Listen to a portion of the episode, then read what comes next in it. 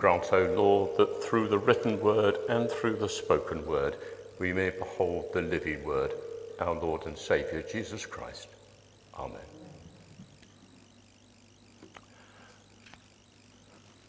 We've got the text up there of our reading from Romans. You may need to look at it bit by bit during the sermon, but probably more concentrate on what I'm saying. On Friday, Ruth and I went to Bristol to the Old Vic to see the production of Tolstoy's Anna Karenina. It's really quite a difficult book to understand, but it opens, the book opens with the quite well-known phrase, "Happy families are all alike, but every unhappy family is unhappy in its own way." And the book is about a set of unhappy families wrestling with their unhappiness, with the adultery, with one member of the family being unable to cope with their son, and all sorts of things. It's a terrible story in many ways, and it doesn't actually resolve itself properly, completely by the end. Tom Wright tells of listening to or reading of the obituary of a fairly well-known comedian. Obviously, after he died, you don't get obituaries until after you've died. And what surprised him was that this man, who had entertained millions through his life, with his personality, his wit, and his charm, came from a very broken family. He and his father had never communicated since he was 20 years of age, and that had been reproduced in his own family, and he and his own son never communicated either.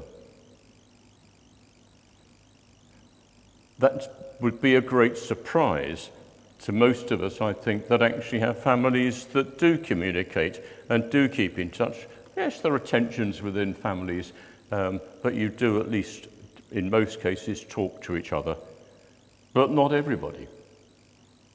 And there's probably those here today who've got a part of their family where either you won't communicate or they won't communicate with you, or that something has happened in the background to have completely fractured the family.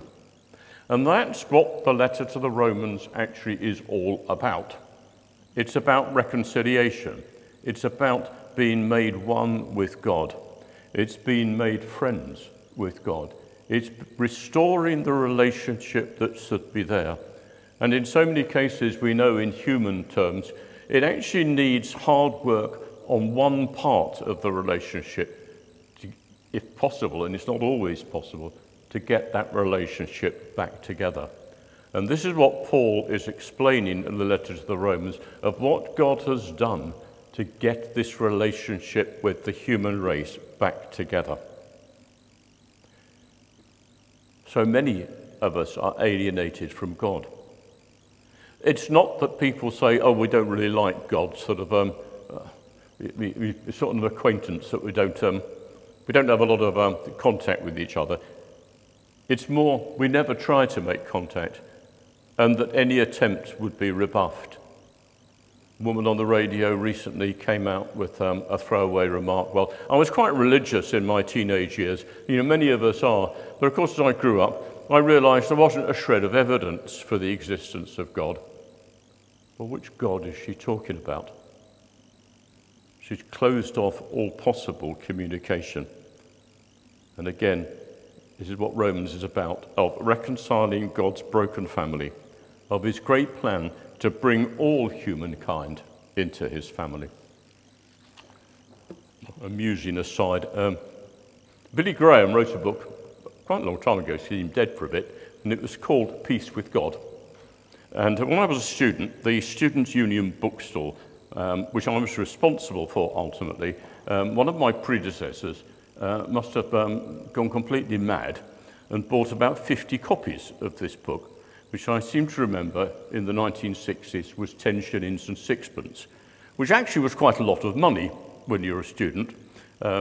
At that point of time, I think I lived each week on about 10 shillings. You know, I didn't need any more than that. So 10 and 6 was quite a lot of money. Not surprisingly, quite a number of these books hadn't sold. We had a bookstall that lived in the basement of the hall that we used for our meetings. It did have some damp problems, and the covers were starting to curl a little bit. I remember thinking, well, how? It's not doing them any good being here. So I took some... I learnt from my father, who by this stage had become a corner shop owner, that you have good point-of-sale information. So as people walked downstairs this particular week for their coffee after our Bible study, they were greeted with a great big banner that said, "Peace with God for £0.50." And we sold a lot. But of course, that's not true. There isn't peace with God for £0.50, it's peace with God for free. Paul has laid the foundations in the first 4 chapters of Romans, and then comes to this conclusion. Therefore, since we are justified by faith, we have peace with God through our Lord Jesus Christ. We have it already. How could this possibly be true? Is this not a self-delusion? Oh, my life is so far from God. I don't often feel at peace. In fact, I very rarely feel at peace.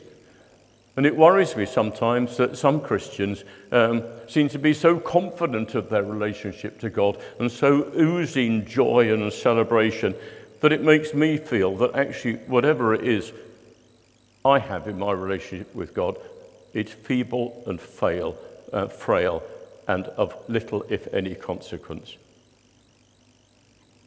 You know, Paul's readers would have been seriously taken aback by that phrase, "We have peace with God through our Lord Jesus Christ."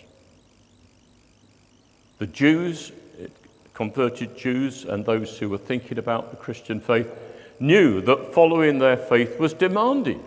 The Jewish faith had the law of Moses, had various things you had to do and not do, and it was very difficult to fulfill all of this. It was a burden and a stress.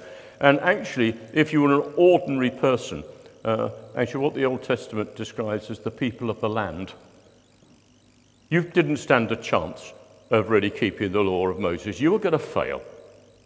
So you weren't going to have peace with God. And you were just going to have to trust to whatever the God of mercy might have for you when you die, and hope that something was there, because you weren't going to get it in this life because you'd failed. And similarly for the Gentile converts out of Roman society. Roman society was littered with gods, left, right and centre. The emperor, by this stage, had declared himself to be a form of a god, and when he died, he would be a god. And you were expected to observe worship of the various Roman, slightly different in Greeks, but basically the same. And they had rituals you had to perform, money you had to give, things you had to do. It was going to be hard work. None of these options, either for the Jew or the Gentile, offered peace with God. Well, they, and maybe we, had got it all wrong. God was wanting to bring to fruition his great plan to bring all humankind into a close and loving relationship with him as his family, and not as his servants or his slaves who are there to jump, to do what he says. We have, says St. Paul, reconciliation. And from that, third or fourth line down, we have obtained access to this grace in which we stand. In other words, we've just seen, you might have seen the Trooping of the Colour and the birthday parade on the television yesterday. It'd be as if we had permanent access and right to enter into the presence of the King. You didn't have to wait to be commanded or ask for permission. You have a right of access. You are one of his family, the right of access. And more than that, that right of access enables us to celebrate our hope of sharing the glory of God. Not surprisingly, in our secular context, if you had right of access to the king and the court, you'd pick up some of the celebration going on around there. What Paul is saying, we too are able to celebrate with the grace of God that has been given to us. But we've been called into his family. We've been called to serve him. Actually, our gospel reading referred to that as well. And the God who shares his glory with us also wants to share his work with us. And sometimes that work might be demanding. We wouldn't expect to start any enterprise in life without some preparation or some training and ongoing training. Not just the concert pianist, but any pianist at all needs to continue to practice to keep their skills alive. Athletes continue to need to train. At the start of every season, talking to my oldest son who's into cricket as I used to be, you do your first net practice and things and you can hardly get out of bed in the morning because you're so stiff, because you've used muscles you haven't used before. You need to learn.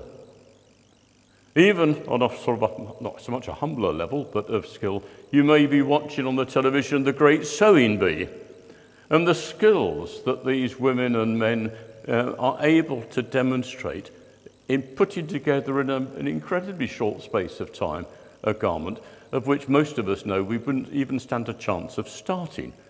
You have to learn to do this. We've been called into his service, to enter into his presence, to share in his grace. So we are going to have to learn. And it may not be easy. And certainly in Paul's time, the suffering he refers to here was physical persecution, mental persecution, financial persecution of the Christian church. And he says that grace of God enables you to celebrate in your sufferings. Where are we? Yep, we're there. We're in the right space there. Thank you, Linda. Celebrate in the other suffering.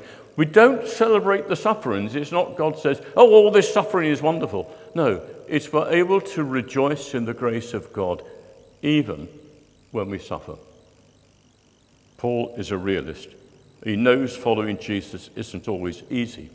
It cost him his life, remember. Well, is this hope just some form of whistling in the dark? What I'm supposed to feel? So that I say I feel all this when really I don't? Well, feeling is a very, very dodgy staff to rely on. Our feelings can be affected by how our health, our diet, how much sleep we had, whether we've just had an argument with our partner, or whatever that might be. Feelings aren't very reliable. Paul tells us we're going to be able to celebrate this hope because the love of God has been poured in our hearts through the Holy Spirit. There it is, the end of verse 5. Well, maybe we've missed out somewhere. Well, you might think, I'm not a very religious person. I'm not a very good person. And in fact, sometimes the person I know myself to be, I'm not even sure I like, let alone God. Well, God proves that all of this doesn't matter. And he does love us because, as he said, Christ died for us. Because God proves his love for us. While we were still sinners, Christ died for us. He died for you and me. He died for the liar, for the adulterer, the fraudster. He died for the child who hasn't spoken to their parent in 40 years. He died for the addict and the abused and the ashamed. He died for the excluded and the discriminated against, for those who are angry over how life's injustices have treated them. He died for those who are furious with God and are not sure if he or she even exists. He died for the atheists, the child molesters, the corrupt politicians, the warlords, and the terrorists.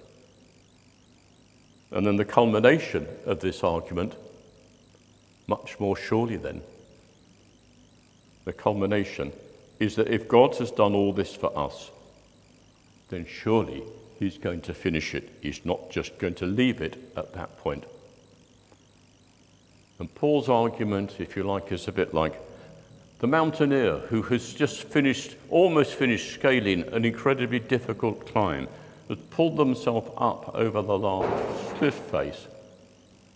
And all that is left is a gentle, grassy walk to the summit. Surely, says Paul, he's not going to stop at that point. Or the woman who drives hundreds of miles in snow, hail, or fog to visit a friend in need. Surely, says Paul, she's not going to fail to get out of the car and go and knock on the door. Surely, says Paul, God, having given his Son to die for us, he will then bring us to salvation, that such that we are able to celebrate in his life and celebrate in our life and celebrate in God through our Lord Jesus Christ.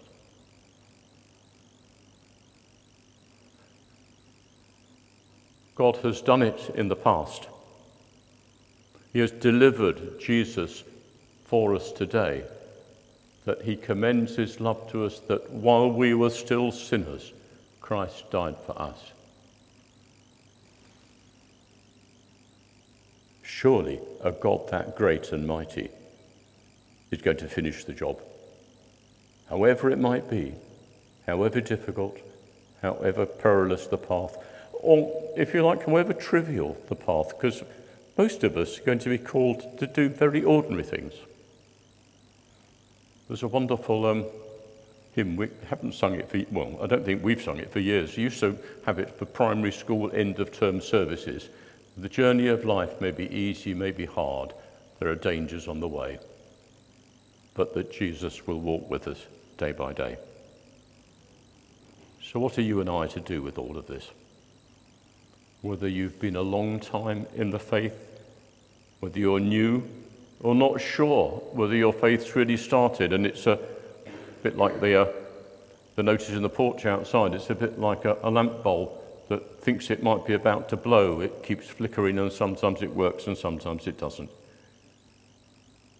What we do with it is lay hold of God's gracious gift.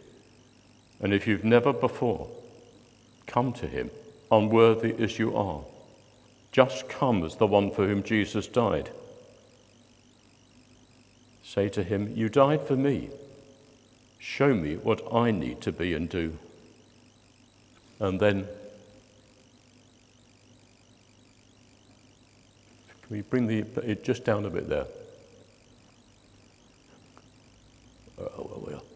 No, just a bit further about God's love flooding into our hearts.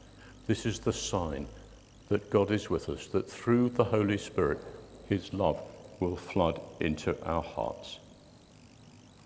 And it will show itself in different ways. It might, and it might necessarily not, be warm, fuzzy feelings. It may well be a renewed sense of peace, a sense of great joy.